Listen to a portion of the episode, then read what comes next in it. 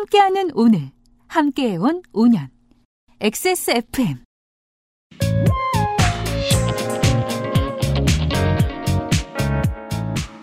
물론 점심에 소주를 마셔도 좋습니다. 하지만 여러분은 그해 가장 중요한 업무를 처리하는 기간에도 점심에 소주를 드실 수 있나요?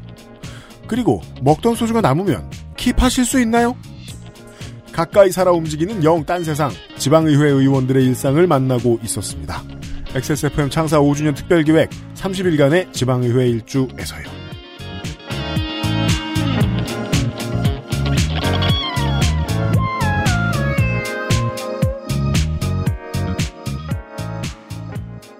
거 보십시오. 제가 토요일은 온다고 하지 않았습니까? 지구상의 청취자 여러분, 엑스에스에프엠의 시사고양 프로그램 그것은 알기 싫다 삼백이십칠 회 토요일 순서를 시작합니다.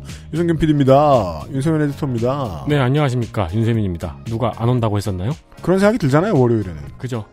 광고를 하고요. 잠시 후에 빠르게 정나영 작가를 만나도록 하겠습니다. 오늘은 십육 일차부터 이십일 차까지의 지방의회 일주 시간입니다. 새로운 메뉴와 새로운 진상으로 가득합니다. 네. 선풍기 말고 벨레 에어서큘레이터, 강력한 체내 흡수율, 평산네이처, 야왕데이 야왕나이트, 나의 마지막 시도, 퍼펙트 이십오 전화영어, 마구 긁고 노는 케미하우스 애견매트에서 도와주고 있는 그것은 알기 싫다 잠시 후에 시작합니다. 우리 아이들에게 꼭 필요한 것?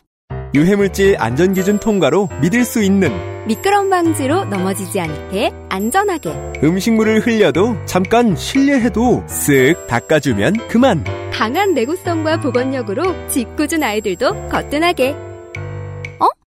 갖고 싶어? 사람과 함께 동물과 함께 케미하우스 애견매트 건강기능식품 광고입니다. 야왕데이 에? 뭐요? 야왕나이트 효소반응공정 이씨에스 공모 에? 그게 무슨 야왕데이 야왕나이트 평산네이처 주방과 반려동물 식물에도 쾌적한 환경이 필요하시다면 선풍기가 아닌 벨레 에어서큘레이터는 어떨까요? 벨레 에어서큘레이터 엑세스몰에서 우리가 이제 행정감사 얘기를 할 거예요. 이제 일을 합니다. 행정감사라는 게 있습니다. 행정감사라는 단어를 이 방송을 통해 처음 들어보신 분들도 있을 겁니다. 아, 어제도 얘기했습니다마는 민주주의도 물 건너왔는데 지방분권도 물 건너와가지고 지방분권을 왜 해야 하는지 모르는 정치인들도 많습니다. 네. 네, 이게 왜 필요한지. 근데 생각해보자고요. 뭐 도에서 시에서 혹은 군에서 구에서 시시콜콜한 것들을 고쳐야 되는데 국법을 다 고칠까요? 그러니까 이제 지역별로 특화되어 있는 무엇들이 있겠죠. 그리고 법을 지키는지 안 지키는지 그 동네의 기관이나 회사들하고 얘기를 해야 돼요. 네. 그걸 국가가 다 하나요? 하기 힘들죠. 뒤집어 얘기해보자고요. 송파구의회예요. 롯데타워가 흔들려요. 음. 약간 흔들리게 공사되어 있습니다. 네. 어, 그래서 주민들이 불안에 떨어요. 네. 송파구의회가 신격호 회장을 불러올 수 있나요? 구의회에서는 못 불러오겠죠. 신격호 회장 어차피 아무도 못 부르긴 하는데 네. 그 저 왔다 갔다 하신다니까. 그렇죠. 대신에 다른 신씨들이라도 불러오는 걸 구의회가 할 수 있을까요? 가서 두들겨 맞고 나오지 않으면 다행입니다. 음. 한국의 입장에서는. 음. 한국의 분위기에서는. 그러면 서울시의회는 할 수 있을까요? 원래대로면 할 수 있어야 돼요. 구의회도 할 수 있어야 돼요. 네. 근데 안 와. 자기가 보기에 정치적인 힘이 기업인한테 더 몰려 있으니까 기업인은 안 와요. 음. 그럼 국회에서 불러야죠. 음. 다른 이유를 만들어서. 음. 크기별로 다른 의회가 필요한 이유는 분명히 있습니다. 근데 특이하게 그 발레를 설명해 주셨네요. 역산해 볼 수도 있다는 거예요. 시 전체가 발전하는 개발 계획인데 한 군은 엄청나게 피해를 입어요. 네. 그럼 그걸 국가가 내려와서 그 구의 얘기를 들어주긴 힘들다는 거죠. 맞습니다. 그래서 필요한 곳에 필요한 사람들을 배치했는데 아, 그들이 어떻게 사는지를 보고 있었습니다. 네. 그래서 그 의회에서 가장 필요한 일들 중에 하나가 행정감사입니다. 행정감사 대기실이 얼마나 넓은지 얘기를 해드렸죠. 근데 공간이 비좁으면 아, 기관장들은 아마 대기할 때 에어컨이 잘 통하는 자리 어딘가에 앉아있을 거예요. 음. 그리고 감사를 열심히 밤새가면서 준비한 직원들은 더운 곳에 앉아있겠죠. 냉방차별이 있어요. 복도에 있는 경우도 있대요. 의회가 좁으면 이것을 어떻게 해결할 수 있을까? 냉방 차별. 에어컨의 냉방 범위가 늘어나면 없앨 수 있는 차별입니다. 이렇게 시스템을 봐야죠. 그렇죠. 그 시스템의 중요한 조력자. 벨레 에어서큘레이터. 어, 언제부터 광고였나요? 지금. 제가 요새 혼을 불어넣고 있잖아요. 광고를 하는데. 벨레 에어서큘레이터를 많은 어, 시의회, 도의회와 기관에서 구매를 해야 되겠다. 에어컨의 중요한 능력은 원래 온도 조절입니다. 하지만 우리같이 이 없이 살던 사람들은 어, 바람이 세게 나오면 참 좋아합니다. 그리고 그래야지 전기세가 좀 덜 들기도 하고요. 아, 전기 요금이에요. 바람 세게 자기 쪽으로 틀어놓는 걸 좋아하는 사람들도 있어요. 음. 사실 저도 그렇습니다. 그 왠지 바람을 맞아야 네. 아, 잠이 잘 오고. 근데 그럼 좀 이따 눈이 갈라지잖아요. 맞아요. 그래서 렌즈 끼고 할 때 힘듭니다. 이런 사람들에게 벨레 에어서큘레이터가 있으면 좋습니다. 전기요금을 절약할 수 있습니다. 바람은 바람대로, 온도는 그대로. 아, 적정한 온도에서도 쾌적하게 지내려면 액세스몰로 오시길 바랍니다. 벨레 에어서큘레이터를 찾아주세요. 디자인도 훌륭하다는데 어, 전 안 맞아서 좀 칠하고 싶은데 되게 멋있는 아이보리색하고 민트색입니다. 어, 무슨 색으로 칠하고 싶으신데요? 전 까만색. 어, 하얀색이 아니 파란색이 아니고. 아, 그리고 분리해서 세척할 수도 있기 때문에 아, 관리가 편합니다. 벨레 에어서큘레이터 액세스몰에서 확인 바랍니다.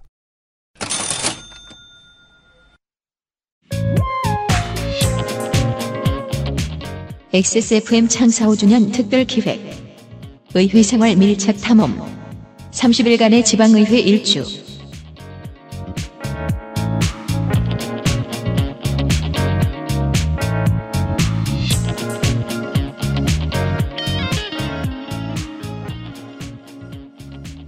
제가 어서와 한국은 처음이질 되게 즐겨봤었어요.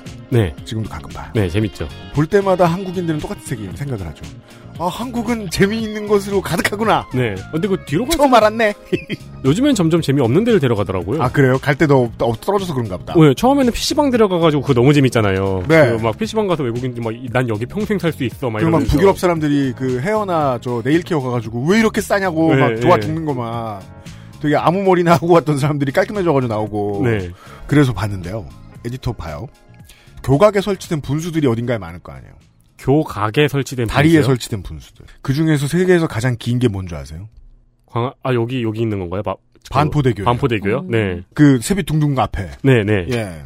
훈민정음 해례본하고 신윤복의 미인도가 전시된 곳이 어딘지 아세요?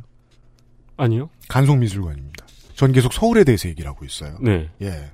정선과 김홍도의 작품이 가장 많이 전시되어 있는 데가 어딘지 아세요? 그것도 서울에 있는 박물관인가요? 삼성미술관 리움입니다. 아. 거기에 어마어마하게 많은 그 시대별 작품들이 많이 전시되어 있다고 하죠. 네. 예. 어떤 시대만 뛰어난 수준이 아니라. 네. 그리고, 어, 서울에 국립공원이 있다는 걸 알고 계세요? 청계산?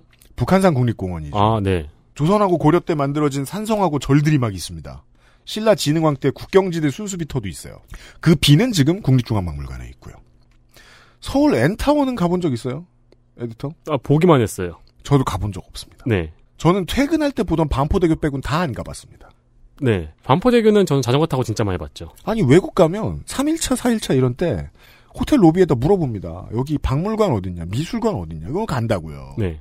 거기 가면 나 같은 외국에서 온 사람들이 가득하다고. 음. 근데 서울에서는 안 가봤어요. 내가 사는 곳의 아름다움은 보통 내가 사는 곳에 잠깐 왔다 가는 사람이 더 잘 압니다. 예. 눈이 훨씬 크게 뜨여 있고 그 왜 이 생활의 비루함 같은 거에 눌려가지고 시야가 좁아지잖아요 우리가. 네. 그렇지 않죠. 어, 지방의회의 기괴함에 대해서 시도 의원들이 잘 보았는지는 모르겠지만 저희가 아는 제일 자세히 본 사람은 정나영 작가입니다. 안녕하세요. 안녕하세요. 제가 지방의회 공부를 따로 하잖아요 이것 때문에. 얼마 안 됐어요. 지난 유월 이십일 날요. 전라북도의회에서요. 네. 교육위원회였어요. 음. 소속 도의원들이 칠박 팔일 동안 독일, 노르웨이, 스웨덴, 핀란드로 해외 연수를 갔어요. 한 사람이 한 나라씩 갔다는 게 아니라 칠박 팔일 동안 돌았어요. 바빴겠네요. 네. 일정도 공개됐는데 매일 공공기관 한 군데 간 다음에 관광지 네 곳에서 다섯 곳을 갔어요. 음. 진짜 빡세죠. 엄청 빡세죠. 재미있는 건요. 다른 위원회들은 전북도에서 다 의회가 열리지 않는 팔월에 연수를 잡았는데 교육이만 유월에 잡았대요. 네. 이게 왜 재밌냐면 전주 상산고하고 군산 중앙고의 자사고 재지정 평가 결과 발표를 하기 몇 시간 전에 출국했기 때문입니다. 교육위원들이 그러니까 뭔가 이렇게 그 무서운 일이 생겼는데 눈을 감고 있는 그런 그, 느낌이죠. 그렇죠. 이러면서 이런 마인드는 어떻게 가능해졌는가에 대한 로우 데이터를 제공해드리는 시간입니다. 삼십 일간의 지방의회 일주 네 번째 시간입니다. 삼십 일간의 지방의회 일주 열여섯 번째 날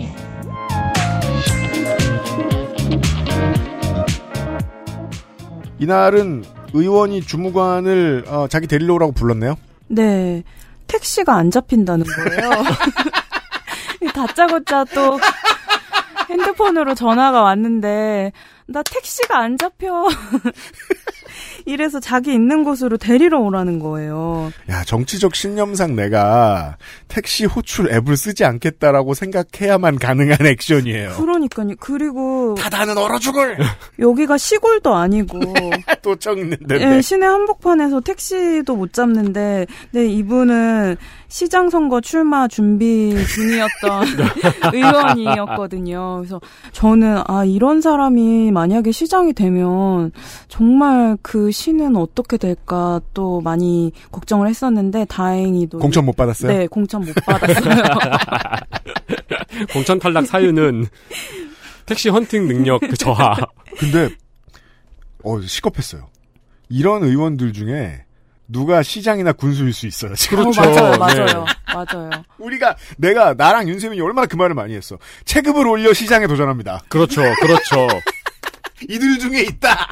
그리고 그 택시 못 잡은 분뿐만 아니라 다른 의원 얘기도 네, 있어요? 또 다른 분은 스마트 키, 차키를 차 위에 올려두고 출발을 한 것 같은데 동네에 도착을 했더니 이제 집, 자기 사는 집 동네에 음. 도착을 했더니 키가 없다는 거예요. 그래서 내가 이걸 어디서 흘린 것 같은데 너네가 의회 주차장에서 키를 찾아보라는 그런 전화가 온 거예요. 그래서 저랑 또 주무관님들은 이거를 어디에서 흘렸는지는 모르겠지만 어쨌든 도청 주차장부터 찾아보긴 해야 되니까. 뭐, 뭐, 이름 불러, 열쇠야, 이러면서. 사막에서 진주알 찾듯이 또 그 주차장을 뒤지면서.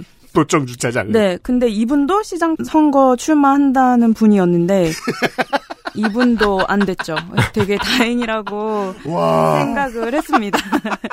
아까 그 택시랑은 또 다른 분이셨어요. 네, 이게. 아니 회사 주차장에 내 키가 있는 것 같은데 그것 좀 잠깐 찾아봐 줄 수 있어라고 부탁할 수는 있어요. 네. 부탁할 수는 있는데 음. 여기서 직원들이 전부 다 나가가지고 샅샅이 뒤진 이유는 음. 못 찾았거나 음. 혹은 못 찾았는데 나중에 의원이 어떻게 구석에서 발견했어. 음. 난리 나죠. 그렇죠. 그렇기 때문에 이 공무원들이나 사람들이 가가지고 샅샅이 찾아볼 수밖에 없는 거잖아요. 그리고 거기 떨어뜨린 게 확실하면은 찾아볼 수는 있죠, 당연히. 네. 근데 어쨌든 내가 차 위에 올리고 온 것 같은데 집에 오니 없다. 그러니 거길 찾아봐라. 이거는 자기가 중간에 어디서 흘렸는지도 모르는 거잖아요. 네. 근데 직원들한테 주차장을 뒤져보라고 하니 뭐 저희는 뒤질 수밖에 없었죠. 예전에 제가 저 유면상 피디한테 생일 선물로 신발을 네. 줬어요. 되게 고마워했죠. 음. 유면상 피디하고 저하고 이제 같은 길에서 처음 빠져가지고 길이 갈려서 퇴근을 합니다. 네. 운전을 하면서.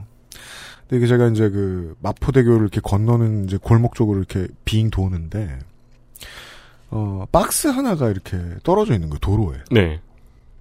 왠지 모를 기시감이 들어서 폰 거치대에서 바로 사진 앱을 켜서 사진을 찍었어요. 네. 그리고 집에 갔어요. 네. 유면상 피디한테 보냈어요. 혹시? 했더니 이놈이 올려놓고 가다가 떨어뜨린 거예요. 네. 부천 가다 말고 다시 돌아와서 이걸 주워가지고 갔어요. 또 그런 우연을 기대할 수 있지 않다면, 음, 예, 제가 살다가 물건 떨어뜨린 거 차에서 물건 떨어뜨린 거 차에는 유일한 경험이거든요. 그게 차키다. 그러면 기본적으로 누구한테 찾아달라고 하면 안 돼요. 왜요? 예의상. 일렉트로 키면, 네. 버튼 키면. 일단 시동 걸었잖아요. 네. 그럼 당분간 키가 필요 없잖아요. 네. 잃어버렸죠. 응. 집엔 왔죠. 네. 그럼 거기서 찾을 필요는 없어요. 스페어 키를 써야지. 스페어 아. 키를 사오든가. 누구한테 시켜. 예의가 아니라고. 중요한 본질은 그거야. 인간에 대한 예의가 없다는 거지. 음, 그렇죠. 따라서 정나영 작가 같은 분한테는 되게 좋은 직장이에요. 내가 무엇을 하지 말아야겠다는 걸 매일같이 배울 수 있어요. 네, 저는 진짜 교훈을 많이 얻어서. 근데 저는 원래 이런 치도 않았음에도 불구하고 아 정말 나밖에 모르는 사람이 되면 안 되겠다는 생각을 하루도 빠짐없이 했던 것 같아요. 인격 양성의 장. 네. 도의회에서의 십칠 일차가 밝았어요. 삼십 일간의 지방의회 일주 열일곱 번째 날.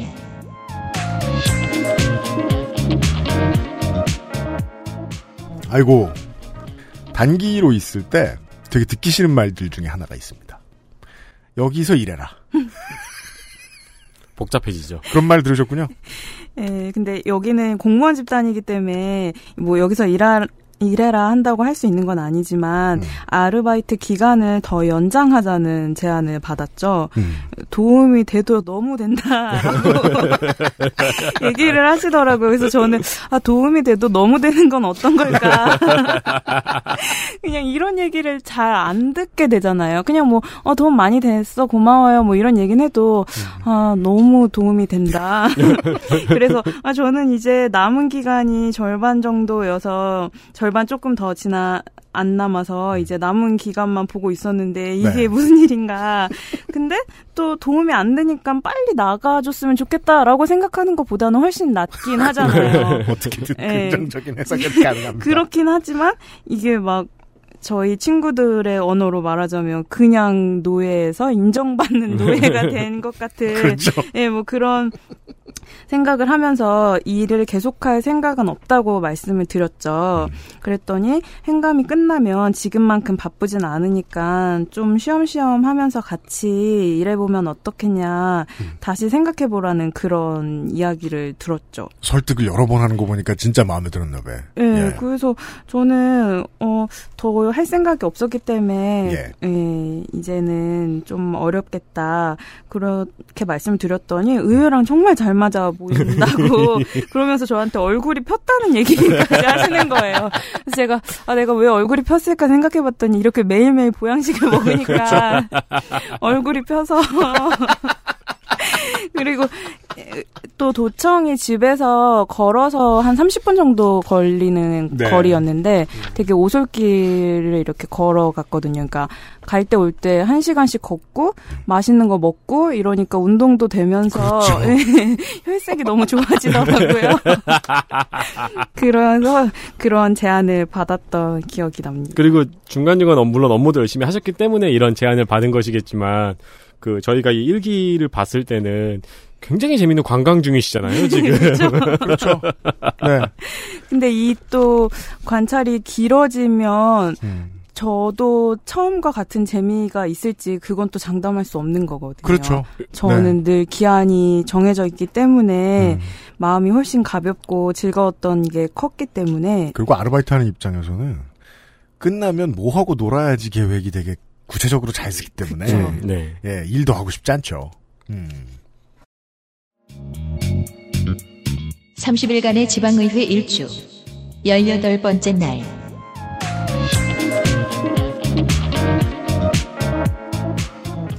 십팔 일이 되어서야 드디어 행정감사가 시작됩니다. 네, 이제 네. 드디어 시작이 되었는데 네. 이제 의원들이 더 많이 방문을 하는 거죠. 아, 그렇죠. 예, 행감이 음. 시작됐기 때문에 음. 그러면서 와서는 하는 말이 저는 되게 좀 기가 막혔는데 네. 야, 이번에는 어느 기관을 조질까? 이런 얘기를 하는 아. 거예요. 아. 그래서 음. 아, 되게 이 언어가 참 저렴한 언어를 쓰는구나. 아니, 근데 왜 대체 왜 반말을 하는 거예요? 그, 이거는 그냥 혼잣말이기도 뭐, 하고. 혼잣말이기도 하고, 네. 뭐, 의원들끼리 하는 얘기일 수도 있고. 네. 음. 그리고 저한테 반말하거나 존댓말 하는 건 이미 별로 의미가 없어서, 저는, 저는 뭐, 반말을 한다고 해서, 그리고 저한테 그냥, 야, 막내야, 이렇게 부르는 의원도 있었거든요. 음. 뭐, 이름이나 사실 이런 건 별로 의미도 없잖아요. 그렇죠. 그러니까 그냥 제일 늦게 들어왔고, 알바생이니까 뭐, 야, 막내야, 이렇게 부르는 사람도 있었고, 네. 정말 깍듯하게 뭐 하는 분도 있었고 음, 이거는 네. 되게 당연히 잘하는 의원도 있었을 네, 겁니다. 네. 네, 뭐 매너 좋은 사람도 있긴 있더라고요. 네. 그래서 그렇게 막 어느 기간을 조질까 막 이런 얘기를 하길래 음. 너네 선거나 조져라. 저는 이렇게 속으로 생각을 하면서 또 네. 기록을 했습니다. 이게 지난번 의회니까 높은 확률로 조졌겠죠? 그렇죠. 거의 이런 말 했던 분은 지금은 다 안 계세요. 네, 다, 다 조졌죠. 네, 그래서 제가 선거 끝나고 또 결과를 이렇게 다 봤죠. 네. 궁금하죠. 네, 너무 궁금하잖아요. 근데 정말 거의 다 조졌어요. 네. 그래서 그분들은 지금 어디서 뭐 하고 계시는지 참 사회복귀 프로그램을 열심히 배우고 있겠죠. 궁금합니다. 행정감사 할 때는 하루에 막 엄청나게 많은 기관들을 감사하나요?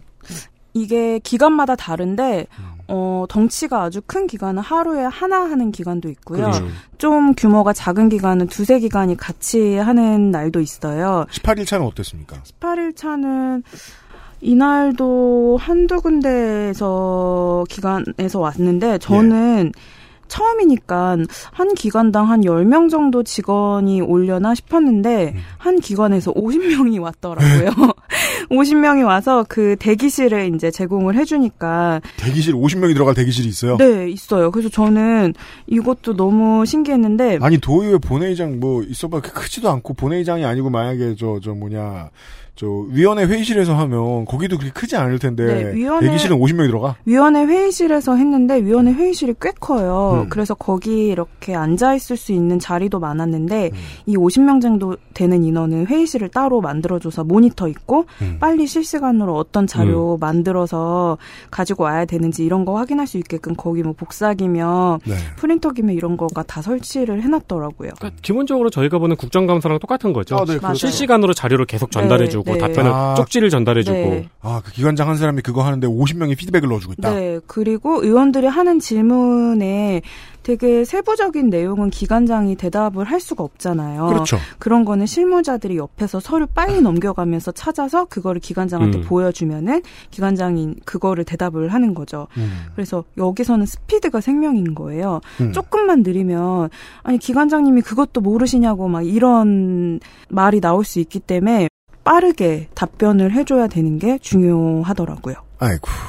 근데 의원들은 제가 이걸 들으면서 아니 다 같이 말버릇 교육을 받았나 이런 생각을 했던 게 아, 처음에 당선됐을 때 그 어디 오티 같은 거 가지고 그 말 짧게 하기, 네. 무례하게 굴기 뭐 이런 거. 그런 걸 교육을 받는지 말을 그렇게 잘라먹는 거예요. 그러니까 보통 자기가 말 질문을 하면 그 대답은 듣잖아요. 근데 자기가 물어보고 그 대답을 하면 또 그거를 자르는 거예요. 그래서 아 이게 카리스마 있어 보이려고 이러는 건가? 왜 도대체 자기가 물어보고 그 대답을 끝까지 안 들을까? 궁금해서 물어보는 거일 텐데 음. 대답도 좀 성의 있게 들어야 할 텐데 왜 저렇게 안 들을까? 막 이런 생각을 했죠. 국회의원들 왜 그 국감 때 보면 아마 국감 때 보고 배운 뭔가를 할 텐데. 그렇죠. 국감 때 보면 기관장이 못 알아듣고 딴 데로 갈 것 같은 때가 있어요. 네. 그러면 그때 바로 잡아. 아, 제 질문은 그게 아니고요. 장관님 뭐 이거 이런 거 있는데 어떻게 보십니까? 다, 다시 물어본다거나 아니면은 본질을 영 못 파악하고 있는 듯한 느낌이 든다. 네. 그러면은 그거에 대한 질문이 아닙니다. 요 정도로 바로 잡아주는 경우는 있죠. 그러면은 아니 피해자가 이렇게 나왔는데 뭐 그러면 화를 낼 수도 있긴 있어. 근데 그게 그냥 늘 그런 말투로 프리셋으로 굳어가지고 디폴트로 굳어가지고 답변을 하기 전에 일단 끊어야지 음. 들어오는 그런 버릇일 수도 있다는 거잖아요. 네, 그게 너무 예의가 없어 보이더라고요. 그 국감을 보고 있으면 이제 정해진 시간 내에 많은 질문과 정확한 답변을 들어야 되는 건데 이제 그 시간을 어떻게 활용하느냐는 각 의원들마다 어, 노하우가 있고, 예를 들어, 박용진 의원 같은 경우는 끈질기게 듣고 있거든요. 음. 네네. 그렇죠. 예, 끈질기게 들은 다음에 그걸 다 반박하는 스타일이고. 그러니까 다 듣는 의원들도 있는데, 그런 의원들이 생각보다 더 유능해요. 맞아요, 네. 맞아요. 예, 예, 예. 근데, 이제 정해진 시간 동안 미디어가 계속 비추고 있으니까, 내가 말하는 장면을 최대한 많이 잡혀야 된다는, 강단 있게 기관장을 조지는 장면을, 아, 죄송합니다. 강단 있게 기관장에게 따지는 장면을 최대한 많이 잡혀야 된다는 것만으로 시간 조절을 하면은 상대방의 답변은 중요하지 않게 되는 거죠. 맞아요. 근데 그렇구나. 이렇게 털리면 사실 기관장 입장에서도 기분이 나쁘잖아요. 화장실 가서 울어야 돼요. 네, 근데 또 쉬는 시간에 아 의원님 오랜만이라고 막 악수 청하고 활짝 웃으면서 아 그러는 거 보면서 아 저라면 막 진짜 부들부들 떨려서 이, 이 사람은 이 인간을 어떻게 할까 막 이런 생각이 들 텐데 아 이런 기관장도 참 아무나 하는 게 아니구나 역시 나는 이런 자리에 올라갈 수 없겠구나 이런 생각을 했습니다. 아마도 그 기관장을 식사할 때 본 적이 있으셨을 가능성이. 저는 그렇죠. 네. 그렇기도 하고 그리고 여기서 질문을 하면 하면 안 듣는 사람이 많은 것도 많은 건데 출석률에 대한 것도 되게 신기했어요. 출석률이요? 출석률이 그러니까 출석률이 당연히 높을 줄 알았어요. 의원들이 아닌 기관장들이. 의원들이요. 기관장은 네. 당연히 와야 되는 거죠. 의원도 당연히 와야죠. 의원도 오기는 오는데 오긴 와서 오는데. 자기 질문만 하고 나가는 사람들도 막 있는 거예요. 어디 어디 갈까요? 밖에 나가서 뭐, 모르겠어요. 뭐 하는지 모르겠는데 뭐 바빠서 그러는 건지 뭐 리니지 않아? 뭐야? 모르겠어요. 그래서 딱 자기 질문만 하고 나가는 사람도 있더라고요. 답도 안 들어. 네. 그리고 그래서 왜 다른 사람들이 하는 질문이나 이런 건 궁금하지 않나? 딱 자기 그 질문 말고는 궁금한 게 없나? 저는 그런 생각도 들었고. 그러게 말이에요. 네. 음. 그리고 이런 날도 점심시간은 여전히 음? 두 시간을 잡아요. 행감인데? 행감이어도 밥은 먹어야 되잖아요. 네. 그래서 직원들은, 도, 대변인 같으세요? 네, 직원들은 네. 기관. 그러니까 사무감사를 받는 음. 기관 직원들은 점심을 못 먹는 경우도 많고 네. 자료를 준비해야 되니까 음. 아니면 도시락을 시켜서 먹는 경우들도 많은데 예. 의원들은 두 시간을 잡아서 또 거하게 식사를 하는데 이날은 네. 행감 첫날이고 그래서 능이백숙. 행감 첫날이고 그래서 능이백숙. 그래서 또 밥을 먹는데 능이는 향버섯이라고도 합니다. 단가가 세지요. 네, 이날은 처음으로 그 속기사 두 분도 같이 식사를 하게 되었어요. 네, 아 속기사. 어, 아니 능이 능이 백숙은 보통 또 토종탕이랑 같이 나오기도 그렇죠, 하고. 그렇죠. 그러면 또 막걸리가. 아니 근데 야, 씨, 감사고 뭐고 와. 우리 국감 때 보면은 국회의원들 점심 그렇게 여유롭게 못 먹잖아요. 네. 보좌관들은 거의 굶고 음. 그리고 심지어 이제 일정이 조금 밀렸다 싶으면은 그냥 회의장에서 도시락 먹거든요. 맞아요. 소세지 물고 있어요. 네. 국회의원들 음. 회의장에서 도시락 이렇게 먹고 바로 치우고 바로 회의 진행하고 막 이러는데. 음, 국회의원들도 그렇죠. 네. 근데 어, 지방회는 음. 오히려 더 여유롭네요. 음. 그 정말 이때 다이어트 한다고 말하는 국회의원들이 있긴 있어요. 그렇죠. 근데 왜냐면은 국회의원들은 국감 때 모든 언론이 지금 찍고 있으니까요. 음. 근데 아무튼 두 시간 동안 밥을 먹어야겠고 도의원들은. 네. 그러면 또 혼자가 할 수 없으니 어, 모든 식구들을 다. 끌고 갈 것이고. 아니 그리고 행감 때도 구내 식당은 할 거 아니에요. 그렇죠. 지금 제일 바쁜 기간이잖아요. 그쵸. 빨리 와서 또 질문 정리하고 질문해야 되잖아요. 그렇죠. 그런 날도 나는 구내 식당에서 먹을 수가 없다. 누가 죽었었나요? 구내 식당에서 밥 먹다가? 능이 능이 백숙. 자. 속기사분들은 보통 같이 점심 안 드시나 봐요? 속기사분들은 평상시에는 만날 일이 없는데 행감이 시작이 되니까 그걸 기록하기 때문에 행감이 시작된 이후로 계속 식사를 같이 하게 되더라고요. 아 진짜 옆에 네. 앉으셨어요? 네. 그래서 옆에 앉았는데 저는 또 이 직업이 너무 궁금한 거예요. 아, 그렇죠. 이게 일 급을 따면은 속기사 자격증 일 급을 따면은 보통 일 분에 천삼백 타가 나온대요. 네. 이게 또 엄청난 속도잖아요. 그렇죠. 너, 저는 이런 직업을 갖고 있는 분을 처음 만나가지고 음. 이제 막 질문이 또 폭발을 했죠. 그래서 게임 같은 거 잘하시나. 아무래도 손이 빠르면 게임할 때 얼마나 유리하겠어요. A, 에이피엠이 얼마나 나오시냐. 네. 그렇죠, 그렇죠. 그리고 막 문자 보낼 때도 엄청 빨리 보내시냐 막 이런 거 물어봤더니 이런 질문은 또 처음이었나 봐요. 그래서 되게 조용한 남자 속기사님 계셨는데 네. 그냥 문자는 좀 빠르고 게임은 잘 못해요. 이렇게 얘기하시더라고요. 근데 이게 또 직업병이 있대요. 음. 어깨 통증이랑 그렇죠. 귀가 잘 안 들리는 증상이 있다고 하시는 거예요. 그래서 저는 귀가 안 들리는 이유는 음. 의원들이 소리를 쳐서 그래서 귀가 안 들리는 게 아닐까 생각했더니 녹취 따시느라 그렇겠죠 아마? 네, 그건 네. 아니고 녹음 파일을 계속 듣다 보니까 이어폰 끼고 계속 네. 듣다 보니까 음. 그런 경우가 많다고 하더라고요. 그래서 이거를 직업으로 하다 보면 음. 말하는 사람이 어떤 사람이 하는 말을 계속 기록을 하다 보면 그 사람의 성향이 어떤지 알 수 있잖아요. 그죠. 언제 어 하고 언제 그 하고. 네. 네. 그리고 그 쓰는 어떤 용어라던가 이런 게 얼마나 어떠냐에 따라서 그 사람을 알 수 있을 것 같은데. 받아 써보면. 말하는 사람의 클래스를 어느 정도 파악하기 쉽죠. 그렇죠. 네. 그래서 우리가 내부적으로 이렇게 진상 의원 탑 쓰리를 꼽은 게 있는데 아, 화제가 진상으로 보는군요. 그 세 명이 혹시 일치하냐 그랬더니 그냥 아무 대답 안 하고 웃기만 하더라고요. 그래서 속기사분들도 기록하면서 아, 이 사람 참 말 예쁘게 안 한다 이런 생각을 다 하고 있을 거 아니에요. 그렇죠. 네, 근데 음. 그게 주무관들이 생각하는 거랑 크게 다르지 않았던 것 같아요. 그러니까 기본적으로 이 삼십 일간 의회 일주에서 우리가 너무 신기한 건 의원들이지만 음. 디폴트로 깔려있는 가장 독특한 점은 작가님의 캐릭터인 것 같아요. 아, 맞아요. 안 그랬으면 다른 사람이 들어갔으면 이런 기록 못했을 거예요. 그렇죠. 네. 이런 게 다 궁금하지 않았을까요? 저는 근데 누가 들어가도 저 궁금해서 묻고 있어요. 맞아요. 듣고 있어요. 저는 누가 들어가도 이런 게 너무 신기해서 기록까지는 아니더라도 친구나 누구한테 음. 말하지 않았을까 이런 생각은 많이 했거든요. 저도 그런 생각 많이 합니다. 네. 네. 그죠. 그게 참 신기해요. 뭐가 신기하냐면 신기한 일이 저렇게 많은데 신기해하고 기록하는 사람이 이렇게 적냐. 음, 음. 그렇죠. 저도 네. 만약에 이걸 기록하지 않았으면 지금 이렇게까지 다 기억은 나지 않았을 것 같은데 그죠. 정말 실시간으로 기록을 하다 보니까 네. 아주 디테일하게 말씀을 드릴 수 있게 되었어요. 행감이 이어지고 있습니다. 엑스에스에프엠입니다.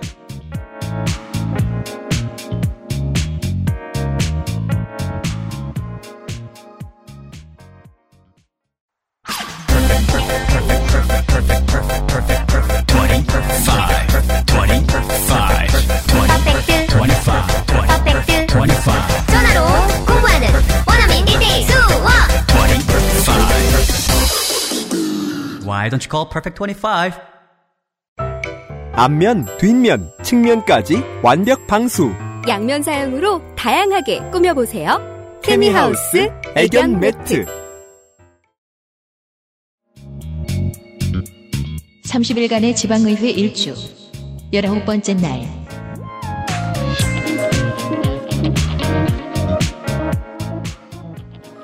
십구 일 차입니다. 이제 의원들의 행정감사 때의 버릇이 계속 나오기 시작합니다. 네. 하나씩 하나씩. 예. 질문을 해야 되는데 음. 사실 질문하는 것도 되게 어려운 일이거든요. 그럼요. 뭘 모르면 질문을 할 수가 없어요.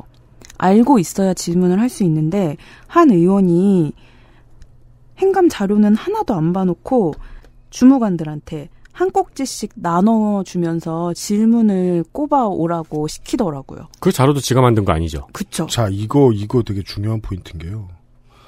정치를 안 하는 거예요, 정치인이. 네. 정치를 공무원한테 시킨 거예요. 그쵸. 자기 일인데. 네. 오, 이게 되게 본질적으로 그 자기의 업무를 외면하는 상황을 지금 구경하는 네, 거예요, 저는 우리가. 아무리 뭐 먹는 거 이런 거 다 참아줄 수 있어. 네, 그런 거는 맛있기도 네, 하고. 그래. 그거는 뭐 백 번 양보해서 그럴 수 있다 치더라도 이런 거를 시킬 거라는 건 정말 상상도 못했거든요. 그러게요. 이게 또 국회의원이랑 다른 게 국회의원들은 각 의원실 소속이잖아요. 음. 그렇기 때문에 국감 자료 자체도 아이디어를 그 의원실에 계시는 보좌관이 아이디어를 낸 다음에 진행을 해가지고 의원한테 전달하는 경우도 있고 의원과 보좌관이 같이 공부를 하는 경우도 있는데 이 주무관님들은 보좌관이 아니잖아요. 그쵸. 개인 딸린 보좌관이 아니고 공무원이잖아요. 네, 근데 모든 의원이 이걸 시킨 건 아니고 딱 둘이 있었어요.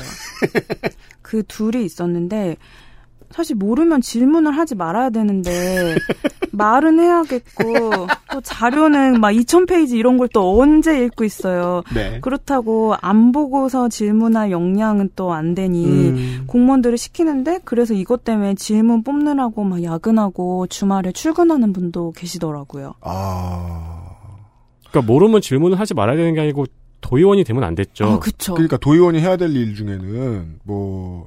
도비로 밥 안 먹기라든가 네. 자기 잃어버린 차 열쇠는 자기가 찾기 이런 것도 있겠지만 정치가 있잖아. 정치. 그것까지 공무원을 시키면 어떡해. 그러니까요. 그래서 저는 한 꼭지씩 나눠주는 걸 보고 아, 나한테도 오만. 네, 설마, 설마 나한테까지 오는 건 아니겠지 막 이러면서 두려움에 떨고 있었는데 다행히 저한테까지는 오지 않았어요. 와, 그걸 남들 질문 뽑고 공부할 시간에 이거 한 꼭지씩 어떻게 분배할까 연구하고 있었겠네요. 그러게. 네, 그러게요. 네. 이걸 시키는 거 보고 깜짝 놀랐는데 네. 그리고 또 어떤 다른 의원은 음. 종이 자료를 몇 장을 주더니 음. 저한테 이거 스캔해서 글씨 크기 크게 편집해달라는 거예요. 네? 그래서 스캔 파일은 이게 내용을 편집할 수 없다 그렇게 말씀드렸더니 네. 아, 아무튼 그냥 해보라고 거의 뭔가를 시키면은 어 이거는 어려운데요 이렇게 얘기를 하면은 아무튼 해봐 이게 거의 답이에요. 그래서 어 저도 직장에서 그런 사람 만난 적 있어요. 자기 잘하잖아 이러면서 어 토할 것 같아. 그래서, 아, 저는 도대체 이 스캔한 어, 종이를 어떻게 편집을 할 수 있는 건지야 이런 오려 붙여야 이런 사람이랑 내가 대화도 하다니 네, 너무 신기하다 또 이런 생각을 하고 있었습니다. 와 이거 뭔가 그. 리딩을 할 수 없는 피디에프, 할 수 있어도 편집하기 어렵지만 할 수 없는 피디에프 파일이면 눕기 따서 붙여야 돼요. 그건 사실 저기 피디에프가 아니고 종이, 이미지죠, 이미지. 네, 종이로 네. 나눠준 거를 또 편집을 해달라고 하니까 음... 되게 신선하기도 했는데 이미 의원들의 관심사는 음. 행감이 주가 아니라 이제 행감 끝나고 겨울에 갈 국외 연수였어요. 자, 제가요, 청취자 여러분, 어, 군대 얘기 해서 죄송합니다. 근데 저는 공공기관에서 일해본 게 군대밖에 없잖아요. 네. 어, 나도 일했었구나. 그 훈련 때가 되면 훈련이 끝난 다음에 포상휴가도 주고, 그죠? 예, 한 하루 정도 일찍 퇴근도 시켜주고 그때 뭘 할까 생각 많이 합니다. 네. 근데 우리는 의무가 최소화된 사병이니까 그렇지. 음. 도의회에서 도의원이 그러면 안 되지. 그렇죠. 그리고 포상 뭐 휴가를 가더라도 행감 기간 직원들이 가야 되는 거 아닌가. 자기들이 왜 가는지. 그렇군요. 네, 그래서 비용을 뽑아봤는데 비용이 생각보다 너무 많이 나와서 이 경비 자체가 경비가 오버가 되는 거예요. 아, 그래요? 네. 그랬더니 그 내역을 보고 한 의원이 야 그러면 여기서 통역비 깎으면 되겠다 이러는 거예요. 통역비를 어떻게 깎아요? 그래서 저는 아, 통역비 통역사의 인건비를 깎겠다는 거겠죠? 통역을 반만 해주면 되나? 한 문장 말하면 반으로 끊으면 되나 막 이런 생각을 했었거든요. 그래서 만약에 저 같으면 통역비 깎으면 통역도 절반만 해주고 잘릴 것 같다는 생각을 했는데 이 인건비를 깎는다는 생각 자체가 의원이라는 사람이 뭐 예를 들면 먹고 자는 걸 줄여서 비용을 줄이는 게 상식적인 건데 어떤 통역하는 사람의 그 인건비를 줄이려고 생각을 한다는 게 어, 정말 깜짝 놀랐어요. 지금까지 해온 버르장머리를 보면은 숙소나 식사나 관광에서 돈을 절약한 흔적은 없을 거라는 그쵸, 건 진적이, 짐작이 되네요. 많이 어렵긴 하지만 그렇다고 해서 통역비를 깎는다는 건 참. 지구상의 모든 청취자 여러분들은 여행을 열심히 계획해본 경험이 있으십니다. 네. 그죠. 경비를 잡아놓고 그걸 맞춘다. 보통 이런 거 웨딩 플래너 같은 사람들이 잘하는 일인데. 그러면 깎아야 돼. 여러 사람이가. 이 인실 두 개를 사 인실로 합쳐. 음. 방을 한 단계 낮춰. 비즈니스를 이코노미로 돌려. 한번 갈아타거나 이런 것들을 하고 더 안 되면 액티비티를 줄여. 네. 제가 보기엔 윤수민도 그렇게 생각한 것 같은데 그 모든 걸 그대로 다 두고 인건비를 깎자 그런 거잖아요. 네. 아침도 호텔 조식 안 먹었을 거예요, 그 양반들. 나가서 먹었지. 이건 약간 버르장머리네요. 호텔 조식이 얼마나 맛있는데. 예. 이, 그, 뭐 그거는 정나영 작가의 예측, 예측이 맞아요. 버르장머리 교육은 따로 받는 것 같다. 네. 이 사람들이. 이건 그러니까 뭐랄까 사람을 희생시키자는 버르장머리가 들어있는 거잖아요, 지금. 그렇죠. 근데 어, 다, 뭐 그렇다고 모든 분들이 다 그거에 동의하는 건 아니었지만 이 통역비 얘기를 한 의원은 정말 음. 놀라웠어요. 그 음. 질문 뽑으라고 했던 의원 있잖아요. 네. 그분은 조졌나요? 그분 그 두 분 중에 한 분은 안 됐고요. 네, 한 분은 됐어요. 네. 음, 거기 있습니다. 전국적인 이슈하고 도정을 도의회에서 하는 일들을 완벽하게 등치시킬 수는 없겠지만 네.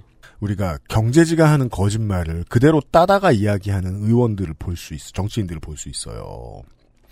꼭 필요하고 안 들어가면 안 되는 돈인데 세금 낭비라고 막 뭐라 그러는 사람들 있어요. 네, 네. 예. 어 지금 이 돈 안 들어가면은 노인복지 이거 원래 해주기로 했던 이건 어떻게 하며 예. 그, 저, 실업자 구제로 안 그래도 어차피 남는 돈으로 할 수 있는 중소기업 그 지원 같은 거는 원래 해야 되는 건데, 이거 추경 안 도와주고, 음. 이거 세금 낭비라고, 세금 낭비라고 자꾸 말하는 사람들. 왜 그럴까? 그러면서 예측하는 게 있었거든요. 자기한테 안 들어가는 돈이 낭비라고 말하는 사람들은 자기한테 낭비하는 거 되게 좋아해요. 음. 음. 적어도 제 경험상은 그래요. 맞아요. 이게 평상시 습관을 보니까 정말 잘 이해되는데요. 음. 이러니 이제 이 노동권 소중한 줄을 모르지. 그러니까요. 아. 그래서 작년에는 작년에 이제 지방선거가 있었으니까요. 네. 꽤 많은 지방의회에서 외유를 반납한 꽤 많진 않았고 음. 몇몇 의회에서 덜어 있었습니다. 예, 외, 부산 부산이 그랬던 것 같은데 네. 예, 외유를 반납한 의회들이 있었죠. 네. 뭐 다 외유라고는 못 말합니다. 대명사를 외유라고는 못 써요. 그 저 해외 연수. 네, 해외 연수. 네, 네, 네. 그때 그런 얘기 말씀드렸었죠. 그 부산시의 민주당이 이렇게 접수한 적이 없었기 때문에 의원들이 겁이 많다 지금. 음. 눈치 한참 볼 때다. 네, 네. 근데 그런 경우 흔치 않습니다. 그렇죠. 네, 이 이 상황을 보면 알 수 있습니다. 예. 이제 열흘 남았어요. 삼십 일간의 지방의회 일주 스무 번째 날.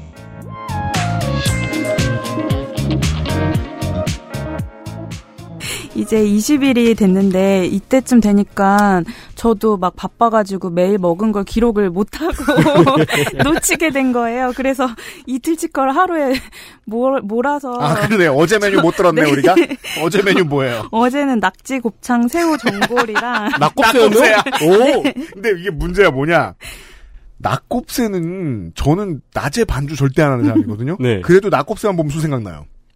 소주 그렇잖아요. 와 근데 행감 때 소주를 먹어요? 네, 저는 평상시에는 그래 반주 뭐 먹을 수 있지 생각했는데 그래도 행감 기간 중에는 술은 안 먹을 줄 알았거든요. 음. 근데 메뉴가 낙곱새랑 낙지 탕탕이니까 이거 소주 이게, 먹으려고 한 거야. 네, 이게 술을 안 먹을 수가 없는 거예요. 낙지 탕탕이를 누가 점심으로 먹어요?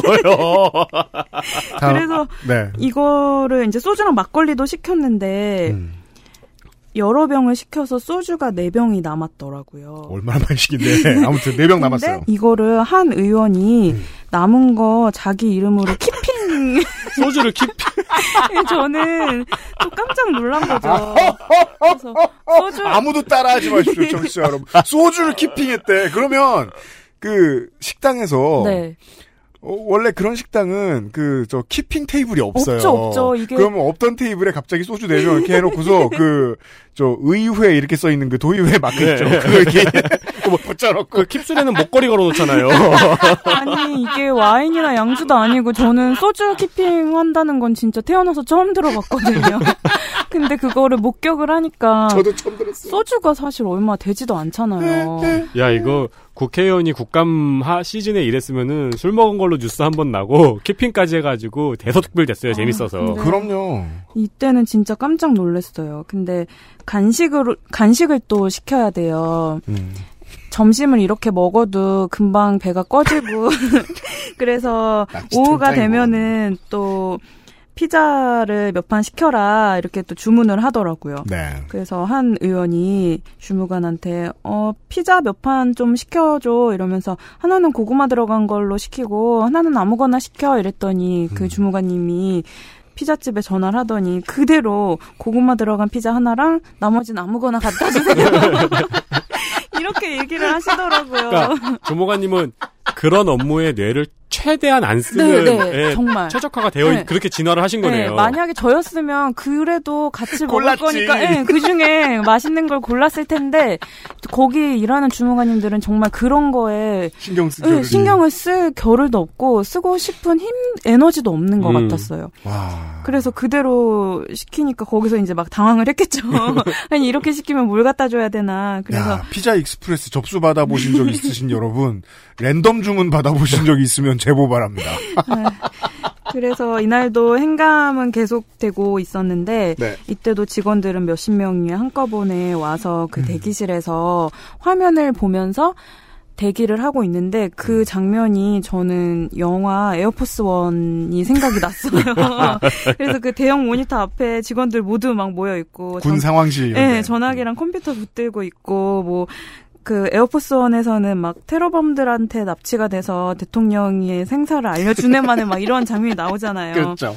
그것처럼 자기네 기관장이 기관장. 어떻게 됐나 그거를 실시간으로 모니터링을 하면서 막 계속 자료를 찾고 이런 장면을 보면서 네. 아, 참 짠하다 이런 생각이 들더라고요. 근데 그 와중에 또 복사기가 고장이 났는지 아이고.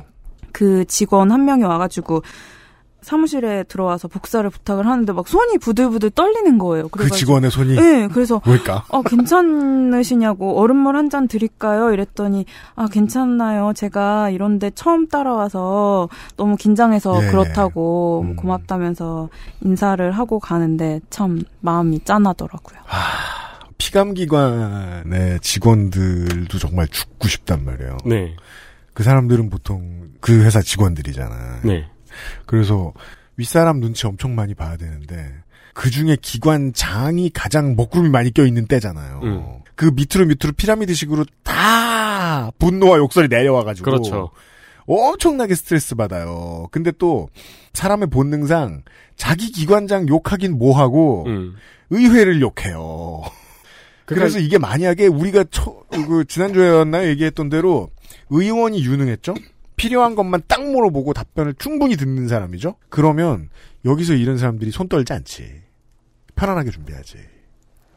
그건 뭐 국회나 도의회나 마찬가지일 것 같아요. 네. 근데 우리가 지금 의원 중심으로 이야기를 하고 있는데 기관에 가도 뭔가 있겠죠. 예를 들어 기관장이 지가 잘못해놓고 행각 끝나고 들어가서 직원만 조진다거나. 맞아요. 아니, 조진다는 게 입이 붙었네요. 그래서. 네. 뭐, 신나 그게. 네. 네. 그럴, 그럴 수는 있겠죠. 네. 근데 그 아마 올해 국감에도 기사가 나올 거예요. 국감장 바깥 풍경은 하면서 전쟁이거든요. 음. 그렇죠. 복도에 쫙 전부 다 노트북 들고 앉아있고 전화기 계속하고. 양반다리하고 앉아있어요. 네. 그. 네. 그 피감기관 직원이나 보좌관들이나 뭐 복사기도 모자라가지고 밖에 나가서 급히 뛰어가서 해오고 막 전쟁이라는 기사가 분명히 날 거예요. 음. 근데 너무 신기한 건 의원들이 반주를 하고 있다는 거죠.